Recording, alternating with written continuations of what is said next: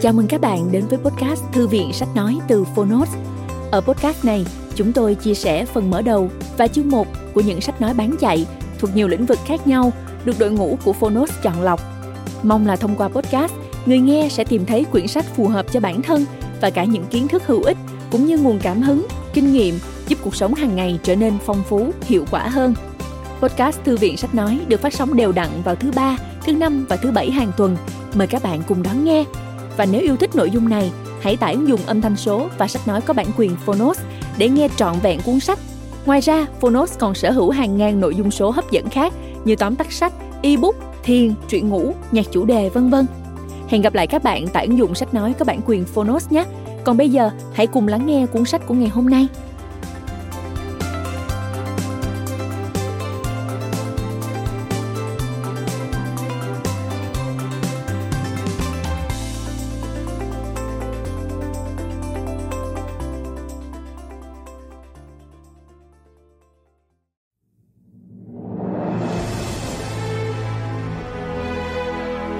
Bạn đang nghe từ Phonos.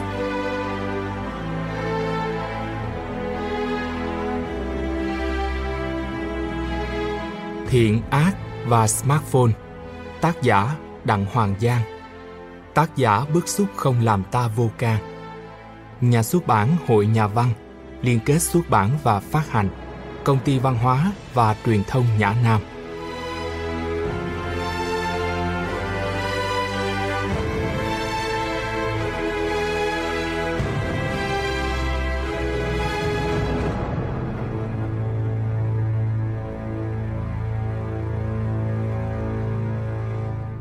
Tặng Mai Chi An.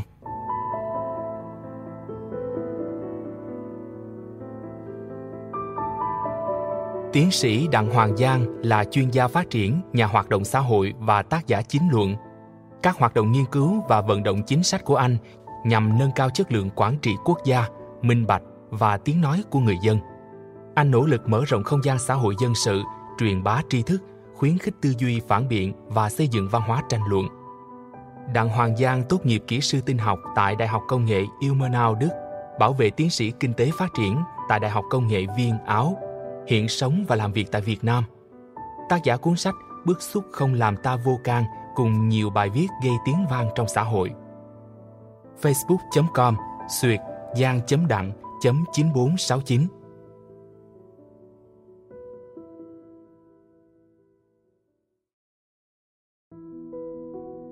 Chào bạn, tôi là Đặng Hoàng Giang. Bạn đang nghe giọng nói của chính tôi, tác giả cuốn sách Thiện, Ác và Smartphone. Cảm ơn bạn đã lựa chọn nghe tác phẩm này trên ứng dụng Phonos. Cuốn sách này phơi bày những mặt tối của mạng xã hội, thứ mà đang trở thành một phần không thể thiếu được của cuộc sống hiện đại. Nhưng tôi không muốn chỉ phê phán cái mặt tối này. Tôi cũng muốn chỉ ra một cái con đường để thoát khỏi nó. Cơ hội thay đổi nằm trong tay bạn. Tôi cũng có những chia sẻ, đặc biệt chỉ dành riêng cho phiên bản sách nói Thiện ác và Smartphone. Bạn có thể nghe chúng ở cuối cuốn sách này. Chương 1 của sách sẽ bắt đầu ngay bây giờ. Chúc bạn có một trải nghiệm ý nghĩa cùng thiện ác và smartphone.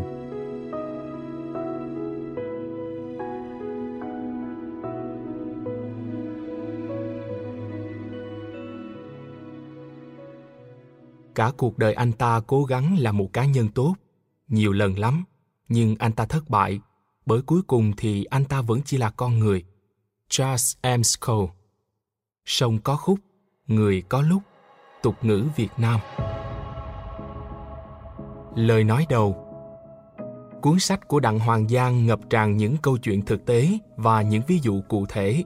Vì vậy tôi sẽ viết lời tựa cho nó cũng bằng một ví dụ cụ thể. Tháng 9 năm 2016, một quán karaoke ở Hà Nội bị cháy và bức ảnh một nữ nhân viên chạy ra ngoài che mặt bằng chiếc áo lót thấm nước lan truyền trên mạng.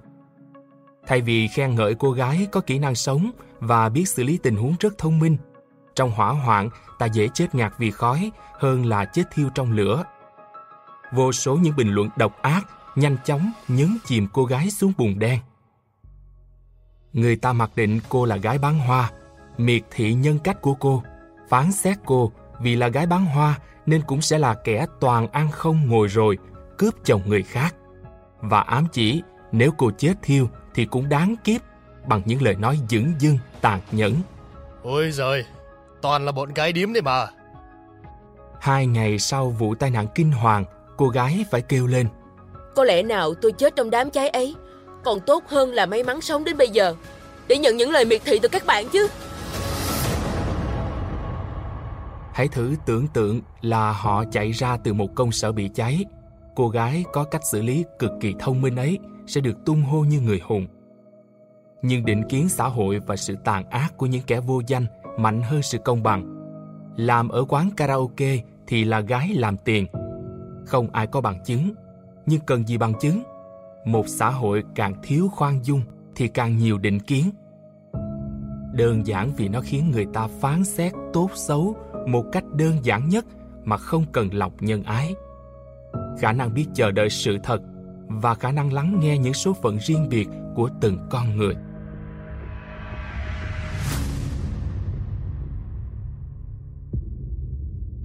Việc tuyên án các cô gái là người bán dâm tạo nguyên cớ cho việc sỉ nhục thay vì tung hô. Trong cuốn sách này, Đặng Hoàng Giang phân tích khá kỹ lưỡng về quá trình diễn biến và nguồn gốc của sỉ nhục từ khía cạnh tâm lý. Khối lượng kiến thức mà tác giả đầu tư khiến cuốn sách mang tầm vóc của một tác phẩm khoa học thường thức. Nó thỏa mãn sự đòi hỏi học thuật của các chuyên gia tâm lý, nhưng đồng thời cũng là một cánh cửa biến hóa với chiếc tay nắm vừa tầm với bất kỳ một người đọc nào, dù tình cờ hay chủ ý. Cuốn sách là một chiếc gương tâm lý phản chiếu một phần cuộc sống của chúng ta, nơi mỗi cá nhân có thể dễ dàng nhận thấy mình đã từng vừa là nạn nhân và đôi khi vừa là thủ phạm một cách vô thức. Là một người nghiên cứu văn hóa từ góc độ liên ngành, interdisciplinary, tôi cảm thấy thực sự thích thú khi có cơ hội được ráp nối những phân tích sắc sảo của tác giả với những hiểu biết của chính mình về vai trò của ý thức nhóm trong sinh học tiến hóa. Từ góc nhìn chọn lọc tự nhiên, một lý do khiến con người trở nên ác độc với kẻ khác là việc chúng ta phải bảo vệ người cùng phe với mình. Con người là sinh vật bầy đàn, không có bầy đàn thì cá nhân không thể tồn tại. Vì vậy bầy đàn trở thành đối tượng quan trọng để yêu thương, hy sinh và bảo vệ. Trong quá trình tiến hóa, chúng ta dần dần xây dựng khả năng nhận biết kẻ cùng bầy đàn thông qua ngôn ngữ, cách ăn mặc, giá trị hoặc hành vi.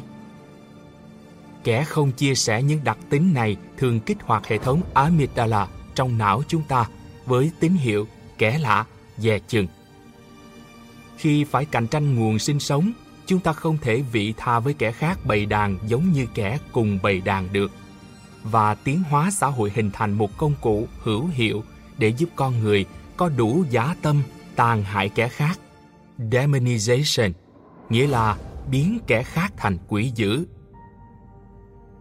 Để lòng trở nên vô cảm với kẻ thù, ta sẽ miêu tả họ là vô đạo đức, giả thú, xấu xa. Giết một kẻ xấu xa sẽ dễ dàng hơn giết một kẻ cũng giống như chúng ta. Đó là công cụ đắc lực để con người coi đồng loại là loài cầm thú đáng bị tiêu diệt, để vượt qua lòng vị tha và sẵn sàng vung kiếm trên chiến trường hoặc trên Facebook. Vì nhân hóa và sỉ nhục kẻ khác, vì vậy một phần có nguồn gốc tiến hóa và oái âm thay lại là sản phẩm của lòng trung thành với bầy đàn của chính mình.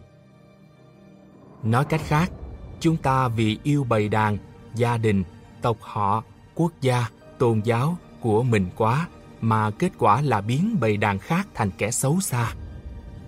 Điều đó giải thích cho việc một số phụ nữ kiên quyết đổ tội cho gái mại dâm, chứ chồng mình nhất định chỉ là nạn nhân bị dụ dỗ. Chủ nghĩa dân tộc cực đoan cũng vậy, nó bôi nhọ, kết án, sỉ nhục và biến quốc gia và nhóm người khác thành quỷ dữ. Con đường mà Đặng Hoàng Giang dẫn bạn đọc đi qua sẽ khiến không ít kẻ trong chúng ta giật mình vì nhìn thấy chính bản thân trong đó. Vô tình hay cố ý, ai trong chúng ta cũng từng phán xét, hạ nhục hoặc phi nhân hóa kẻ khác. Về khía cạnh tâm lý, tôi hoàn toàn bị thuyết phục bởi các phân tích của tác giả, bởi tôi cho rằng một cách gián tiếp, hạ thấp kẻ khác khiến cho ta cảm thấy hài lòng với bản thân, với nhân cách mình đang có mà không mất nhiều thời gian tự kiểm điểm. Nếu kẻ kia xấu xa thì đương nhiên kẻ mạt sát họ, tức là ta, trở thành tốt đẹp. Những vấn đề mà ta đang có bị lu mờ và đẩy lùi vào hậu trường. Ta mãi mê mạt sát mà quên soi gương để tự kiểm điểm bản thân vì chỉ cần chứng minh kẻ kia là bóng tối thì ta thành ánh sáng. Tôi đặt tên cho hành động này là thủ dâm nhân cách với ý rằng sỉ nhục, hạ thấp, vì nhân hóa đối phương chỉ là một cơn cực khoái bằng đồ giả, một liều doping trá hình để xoa xít cho cái nhân cách đang hơi hoang mang, hơi bối rối, thậm chí đôi khi hơi thiếu tự tin của bản thân. Như một kẻ phải bắt nạt người khác mới thấy mình mạnh mẽ, bôi đen người khác mới có thể tự thuyết phục rằng mình trong sạch. Giết chết người khác mới có thể biết rằng mình đang sống. Ai trong chúng ta cũng từng thủ dâm nhân cách và đều từng bị vướng vào vòng xoáy khủng khiếp ấy, nhất là những kẻ từng chịu đớn đau. Đặng Hoàng Giang đã rất chính xác khi gọi tên khát vọng muốn chà đạp kẻ khác, đôi khi xuất phát từ sự tổn thương vì bị chối bỏ. Những nỗi đau vô thức dù ta đã quên đi nhưng luôn tồn tại như các cơn sóng ngầm lái con thuyền hành vi vào tâm bão, khiến ta quay cuồng mà khó thực sự hiểu ra nguyên cớ. Những trận đòn của bố mẹ hay sự xâm phạm tình dục thời thơ ấu sẽ như vết thương vô hình đi theo suốt cuộc đời và ngấm ngầm phá hoại tình yêu, công việc hay các giao tiếp hết sức thông thường hàng ngày. Tôi đặc biệt thích thú với những chương cuối trong cuốn sách. Nó mở ra những giải pháp và đặt vào tay người đọc những cơ hội thay đổi. Nó giúp mỗi chúng ta nhìn nhận rõ hơn sự khác nhau giữa phê bình và mạt sát, giữa lên án và sỉ nhục, giữa bản án của trái tim khoan dung và bản án của sự căm giận, giữa công bằng của pháp quyền và công lý của sự cuồng nộ. Những điều xấu xa và tốt đẹp sẽ luôn song hành với nhau, nhưng cuốn sách này sẽ khiến bạn tự hỏi liệu có gì không ổn ở việc trừng phạt sự xấu xa này bằng một sự xấu xa khác. Nó giống như án tử hình vậy, giết người để dạy rằng giết người là sai. Liệu chúng ta có thể đối mặt với cái ác bằng trái tim nhân từ và lý trí sáng suốt? Nếu có kẻ sỉ nhục ta hoặc những giá trị mà ta tôn thờ, liệu ta có nên sỉ nhục lại kẻ đó và biến kẻ đó thành ác quỷ? Liệu ta có hiểu rằng ta không thể làm tổn thương kẻ khác trước khi làm chính mình bị tổn thương bởi những khát khao làm điều ác? Liệu ta có còn kịp nhớ rằng ta không thể biến kẻ khác thành ác quỷ nếu trái tim ta không đủ nguyên liệu để hình thành nên ác quỷ? Ác quỷ không dọn đường cho một cái thiện lớn hơn, nó dọn đường cho một bãi chiến trường. Nếu trên bãi chiến trường ấy, những đấu sĩ trở thành vô danh, những đối thủ chỉ là các avatar hư ảo, những nhát kiếm giết người chỉ cần bấm nút like, thì khả năng tàn sát của chúng ta chẳng kém gì các trò chơi điện tử đẫm máu. Vấn đề ở đây là máu thật và những số phận người thật. Chính vì lý do này những điều Đặng Hoàng Giang chia sẻ chưa bao giờ đúng thời điểm hơn khi mà mạng xã hội đã trở thành một phần tất yếu của cuộc sống hiện đại. Cho nên, tôi sẽ là người đầu tiên tham gia vào dự án trắc ẩn của anh.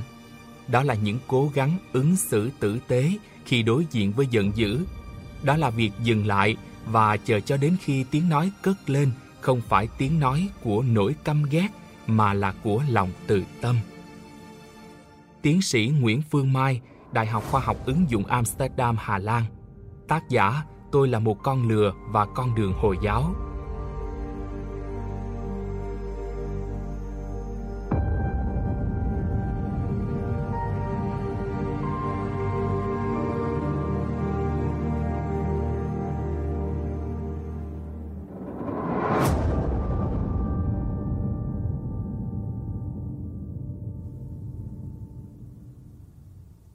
Phần 1.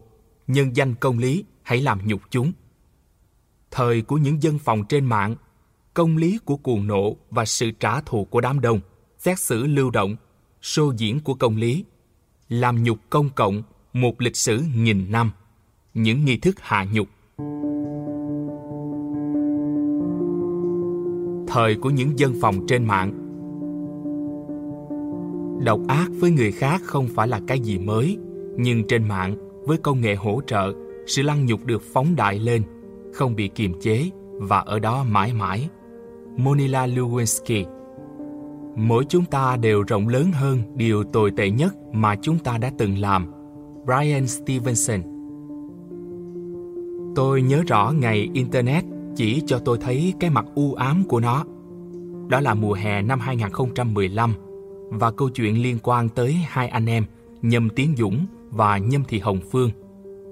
Trên dưới 30 tuổi, chủ một đại lý bia ở quận Long Biên, Hà Nội. Đó là ngày cái Internet mà tôi vẫn biết, lạc quan, trong trắng, vô tư, yên bình, đã chết và thay vào đó là một Internet tục tiểu, chói tai và xấu xí. Hai thập kỷ trước, khi Internet đang trong tuổi dậy thì, Ryan Go Howard, một nhà tiên phong về công nghệ mạng người Mỹ, phấn khởi tiên đoán nó sẽ đưa chất lượng tương tác của chúng ta trong xã hội lên một tầm mới. Nó như là một cái salon nhỏ. Ông mô tả cho những người còn chưa biết mạng là gì, nghĩa là đa số trong xã hội hồi đó. Tôi có thể tham gia vào hàng trăm câu chuyện nơi người ta không quan tâm mặt mũi tôi thế nào, giọng nói tôi ra sao, mà chỉ quan tâm tới những ý nghĩ của tôi. Cư dân mạng không nhìn thấy hình hài, tuổi tác và xuất xứ của nhau. Ông lạc quan, do đó mạng sẽ là một vùng đất không có định kiến. Ai có thể trách được sự ngây thơ của Ryan Go Howard? Tới giờ, sự lạc quan này đã phải nhường chỗ cho một thừa nhận cay đắng. Chính sự vô danh và vô hình trên mạng khiến người ta cư xử vô cảm và độc địa. Khi không phải nhìn vào mắt nhau, người ta sẵn sàng làm đau kẻ khác. Chúng ta sẽ nhìn kỹ vào hiện tượng này ở phần sau của cuốn sách. Nhưng trước hết, chúng ta hãy quay lại ngày Internet chỉ cho tôi cái mặt u ám của nó. Sự phục sinh của làm nhục công cộng Vào giữa tháng 7 năm 2015, Tiến Dũng và Hồng Phương vừa có một chuyến du lịch châu Âu 6 ngày. Qua những bức ảnh mà về sau trôi nổi trên mạng, người ta nhìn thấy hai anh em cùng nhảy lên không trên nền tuyết trắng của núi Alpen. Giơ hai chân hai tay lên pha trò, đằng sau là bầu trời xanh ngắt. Hoặc ảnh họ selfie trong cung điện Versailles, sơn son thép vàng. Thảm họa xảy ra vào ngày cuối cùng của chuyến đi tại Zurich, Thụy Sĩ, nơi cả đoàn đi mua sắm trước khi bay về Việt Nam vào hôm sau. Tiến Dũng và Hồng Phương bị công an bắt về đồn vì ăn cắp ba cái kính trị giá 300 euro mỗi chiếc trong một cửa hàng. Đến tận đêm hôm đó, họ mới được thả sau khi nộp phạt 2.000 euro. Chừng một tuần lễ sau, những bức ảnh chụp họ ngồi trong đồn, cộng hai biên lai like nộp phạt cho cảnh sát địa phương được người hướng dẫn viên du lịch của đoàn đưa lên Facebook. Một siêu bão nổi lên trên truyền thông và mạng xã hội Việt Nam. Vào những ngày đó, sẽ khó tìm được một tờ báo hay một trang mạng nào không đăng tin về vụ trộm kính trị giá 20 triệu đồng Việt Nam này. Các báo lớn thì xóa tên trên biên lai nộp phạt và làm mờ mặt hai anh em trong bức ảnh chụp họ đang bị lập biên bản. Nhưng tường thuật tỉ mỉ diễn biến của buổi tối định mệnh từ lúc đoàn lạc hai người tới lúc nhận được hung tin bằng tiếng Đức. Kênh YouTube Hải ngoại Người Việt Online chạy tin này trong chương trình thời sự cùng mức độ quan trọng với phi cơ dân sự Đức suýt đụng phi cơ không người lái gần Warsaw và tòa liên bang Đức buộc chính phủ bỏ trợ cấp để cha mẹ ở nhà trông con. Rất nhanh chóng, người ta tìm ra tung tích của hai người qua giấy phép kinh doanh trên trang mạng của Sở Kế hoạch và Đầu tư. Họ tung lên mạng tên và địa chỉ công ty, địa chỉ nhà riêng, số điện thoại và tài khoản Facebook của cả hai – Tôi gặp khó khăn để mô tả mức độ sỉ nhục khổng lồ mà Tiến Dũng và Hồng Phương gặp phải. Để có thể có chút ít cảm nhận về nó, đây là một gáo nước lấy từ đại dương mênh mông của các phát ngôn về câu chuyện này. Quá xấu hổ, nếu là cán bộ công nhân viên thì phải đuổi ngay việc và thông báo về địa phương. Đề nghị không làm mờ ảnh, để mọi người được chiêm ngưỡng chứ. Đẹp mặt lắm sao mà còn chụp ảnh lưu niệm, còn thiếu cái còng số 8 ở tay nữa kìa. Không biết hai con chó này quê ở đâu nữa Theo tôi á, cứ chụp ảnh dán vào bản tin nơi đối tượng cư trú là được rồi. Thành thật xin lỗi cảnh sát Thụy Sĩ. Hai gương mặt ăn cắp xuyên lục địa. Từ Việt Nam sang Thụy Sĩ ăn cắp kính thời trang. Bọn này đã quen ăn cắp, ăn cướp của nhân viên và khách hàng ở Việt Nam rồi. Nay ra nước ngoài còn làm nhục nhân dân Việt Nam. Đúng là đồ khốn nạn. Chúng đã làm nhục quốc thể Bôi nhọ danh dự của người Việt. Quá xứng đáng để mọi người phỉ nhổ.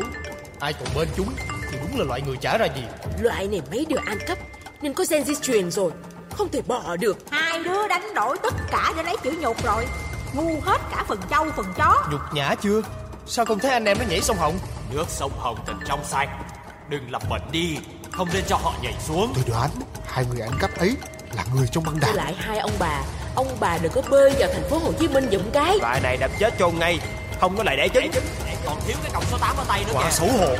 Đừng có gen di truyền đâu Mã của xã hội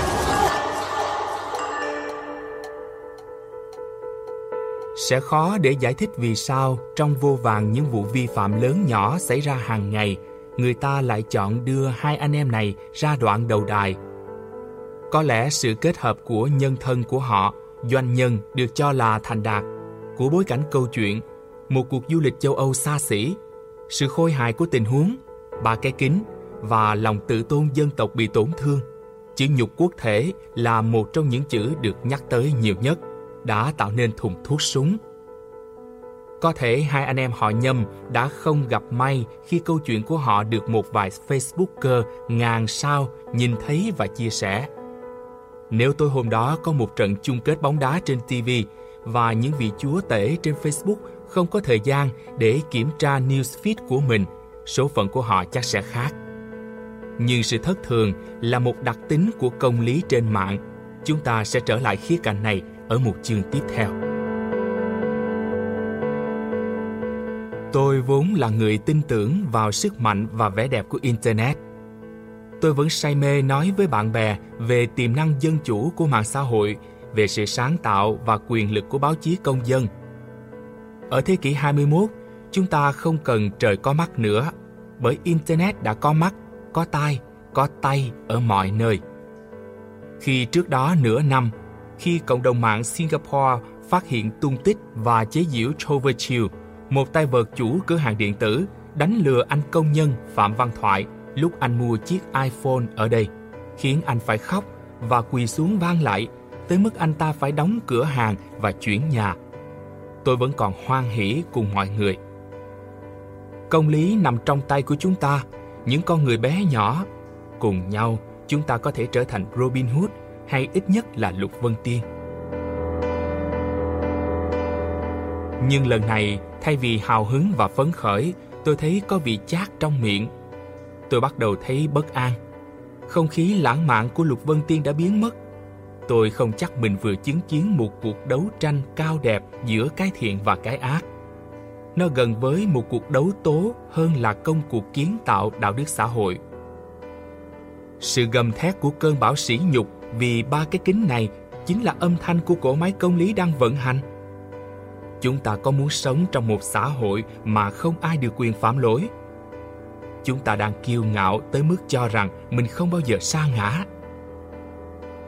Khi nào thì chúng ta vẫn đang góp tay xây dựng xã hội và khi nào thì chúng ta đã trở nên độc ác. Có một điều đã rõ, chúng ta đang chứng kiến sự phục sinh đáng kinh ngạc của hiện tượng làm nhục công cộng những kẻ vi phạm chuẩn của cộng đồng bị đem ra bêu ríu và ném đá trước toàn dân thiên hạ. Và ở thế kỷ 21, có một không gian công cộng nào thích hợp hơn, có được sự chú ý của mọi người tốt hơn, trưng bày kẻ xấu tốt hơn là trên mạng.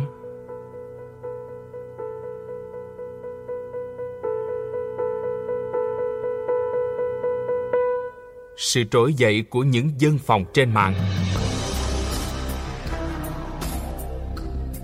Đằng sau hiện tượng làm nhục công cộng online là sự trỗi dậy của những dân phòng trên mạng.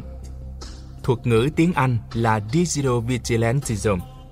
Nhìn bề ngoài, người ta có thể thấy những dân phòng và những kẻ bắt nạt trên mạng giống nhau.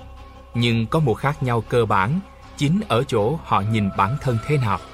Những kẻ bắt nạt trên mạng còn được gọi là troll. Chúng ta sẽ còn quay lại với họ quấy rối và hành hạ người khác để mua vui. Họ biết mình là những kẻ du côn. Dân phòng trên mạng, những người hàng ngày đi tuần để khui ra và trừng phạt những kẻ xấu có thể gây hại. Ngược lại, cho rằng mình đang bảo vệ cộng đồng.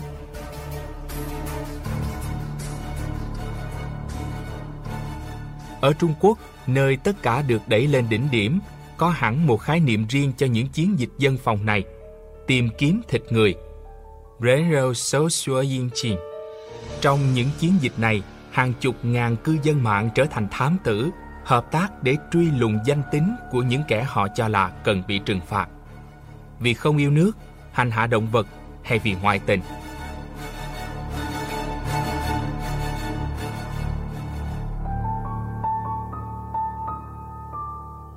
truy tìm nó và đạp chết nó như nó đã làm với con mèo.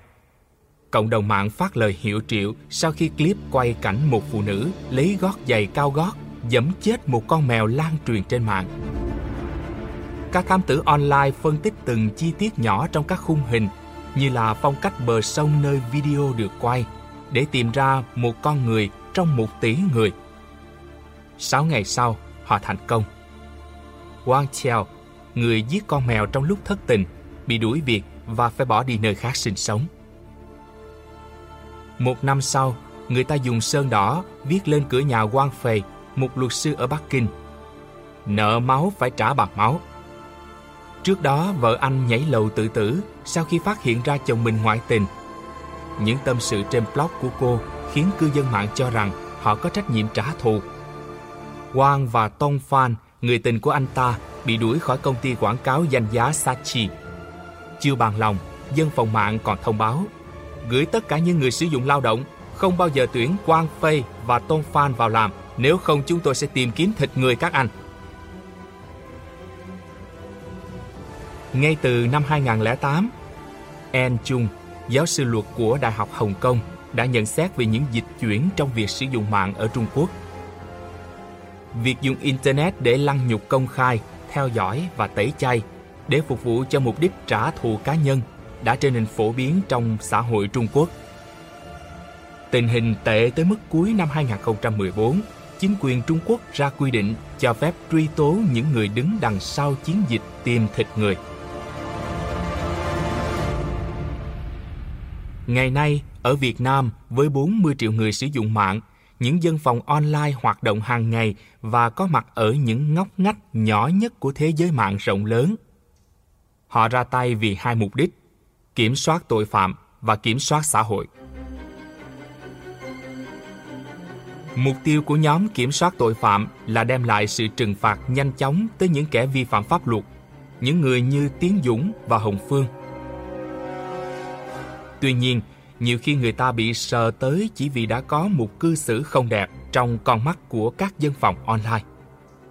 Tấm ảnh chụp một bác sĩ để một chân lên giường bệnh nhân khi nói chuyện với người bệnh khiến anh ta bị mất việc. Không ai biết, không ai quan tâm xem người bác sĩ đó có lịch sử công tác thế nào, anh ta được bệnh nhân cũng như đồng nghiệp đánh giá ra sao. Một bình luận trên báo khiến ta lạnh gáy. Khéo khen ai chụp được tấm hình này. Nếu như các dân phòng kiểm soát tội phạm tự trao cho mình nhiệm vụ bảo vệ pháp luật, thì mục đích của nhóm kiểm soát xã hội là bảo vệ những chuẩn mực luân lý của cộng đồng trước những mối đe dọa. Sự trừng phạt quan phê rơi vào thể loại này.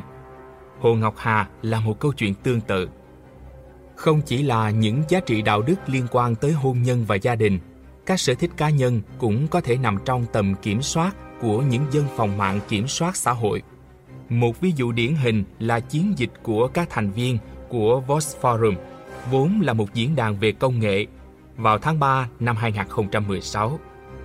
Không ưa ngôn tình và cho rằng nó có hại cho thanh niên Việt Nam, các Voser, tên gọi các thành viên của diễn đàn kêu gọi nhau đánh sập các trang ngôn tình ảo mộng trên Facebook qua hình thức tố cáo, report Thông tin cá nhân của một số thành viên chủ chốt của các trang này bị đưa tràn lan trên mạng vì một tương lai không còn ngôn luộc.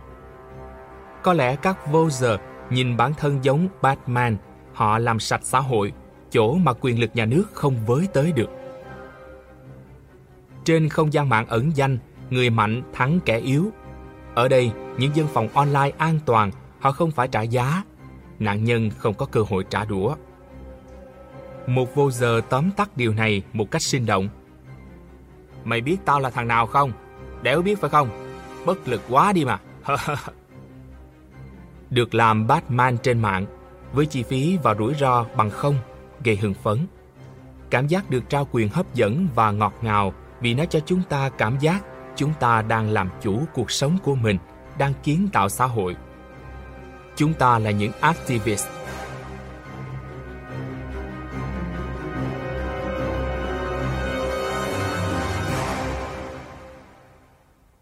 Liệu các vô giờ có đang làm người khác sợ hãi không? Một vô giờ chủ chốt trấn an trong một phỏng vấn. Vos không phải là một cái gì đó quá đáng sợ, chẳng ai phải về chừng ai cả, cứ đúng mà làm. Tất nhiên, đúng ở đây là đúng theo ý của các dân phòng online này.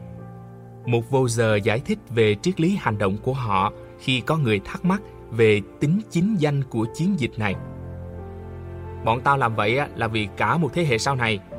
Bọn tao muốn xóa bỏ những cái cổ suý đi ngược với dòng phát triển của loài người – Triết lý này được trình bày bởi một nhóm dân phòng của Singapore một cách tinh tế hơn. Có đúng luật hay không, chúng tôi không quan tâm. Chúng tôi chỉ biết rằng để chống lại một con rồng thì bạn không thể dùng một con hổ móm. Bạn phải có một con rồng tầm cỡ tương đương, bất kể con rồng đó có tuân thủ pháp luật của đất nước hay không. Đôi khi, ác quỷ dọn đường cho một cái thiện lớn hơn.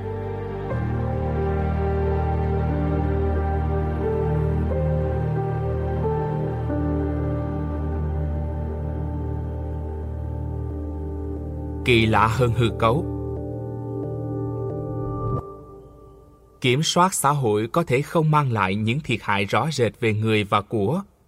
Khi các trang ngôn tình bị sập, không có cuộc sống nào bị phá hủy như cuộc sống của Tiến Dũng và Hồng Phương. Không có cá nhân nào phải bỏ quê mà đi như Quang Treo, người phụ nữ giết mèo, nhưng nó có tác động sâu sắc. Kiểm soát xã hội trên mạng reo rắc sự sợ hãi và bóp nghẹt tự do biểu đạt như một cơ quan quản lý văn hóa hiệu quả nhất. Điều mà các vô giờ làm chính là kiểm duyệt văn hóa, bịt miệng những giọng nói, xóa sổ những nội dung họ không ưa. Trên mạng, kẻ mạnh, tức là kẻ to tiếng hơn, thạo công nghệ hơn và đông hơn, là người có thể cho phép người khác được xem gì, đọc gì, thảo luận gì họ có quyền lực thiết lập các chuẩn mực xã hội cùng các hình phạt cho tới khi những kẻ mạnh hơn họ xuất hiện. Sau câu chuyện của Tiến Dũng và Hồng Phương, tôi bắt đầu chú ý tới những thân phận bị sa vào vòng lao lý của cộng đồng mạng. Và tôi không ghi chép kịp với những gì xảy ra. Cộng đồng mạng cần kịch tính. Mỗi một ngày lại có một người bị khoác lên tấm biển quái vật và đẩy ra ngoài ánh sáng. Nhiều lúc Thực tế còn kỳ lạ hơn hư cấu và có khi tai họa được gió mang tới theo đúng nghĩa đen. Ngày 17 tháng 2 năm 2016, một nữ phóng viên VTV đứng trên bờ biển Đà Nẵng đầy gió làm phóng sự kỷ niệm cuộc chiến 17 tháng 2 năm 1979. Cô đội một cái mũ vải mềm màu xanh lá cây, có ngôi sao đằng trước để tóc khỏi bay vào mặt. Tối hôm đó, một Facebooker báo động. Phóng viên Diệu Quỳnh đội nón lính Trung Cộng lên truyền hình VTV đúng ngày 17 tháng 2, dấu hiệu gì đây? Đi kèm là ảnh của phóng viên và ảnh lính Trung Quốc đặt cạnh nhau để so sánh. Nhìn kỹ thì hai loại mũ không giống nhau lắm. Và sau này người ta xác nhận cái mũ cô đội là mũ của Che Guevara, được bán rất nhiều ở Hội An. Nhưng tất nhiên không ai nhìn kỹ cả và chỉ sau một đêm, một dòng thác bình luận đã kịp đổ xuống và lan đi các ngóc ngách trên mạng với các kiểu gọi tử hình cô hoặc gửi cô tới các lò mổ nội tạng và gọi cô là phản quốc và so sánh cô với các động vật cấp thấp nhất. Chúng ta đang sống trong một thế giới như thế nào? Đây là cuộc cách mạng công nghệ số mà chúng ta vẫn mong đợi. Ở nơi công cộng, bất cứ hành vi nào của bạn cũng có thể được ghi lại rồi tái xuất hiện trên YouTube. Lên mạng tán nhảm, bạn cũng phải nhận được bảo kê. Tôi không tránh khỏi cảm giác là chúng ta đã trở thành con sâu, cái kiến trong cuộc bể dâu mang tên Internet mà chính chúng ta đã tạo nên. Cái công lý lãng mạn trên mạng mà tôi đã từng hy vọng và hình dung ra ngày càng mang hình dạng của một thứ công lý của cuồng nộ và sự trả thù của đám đông.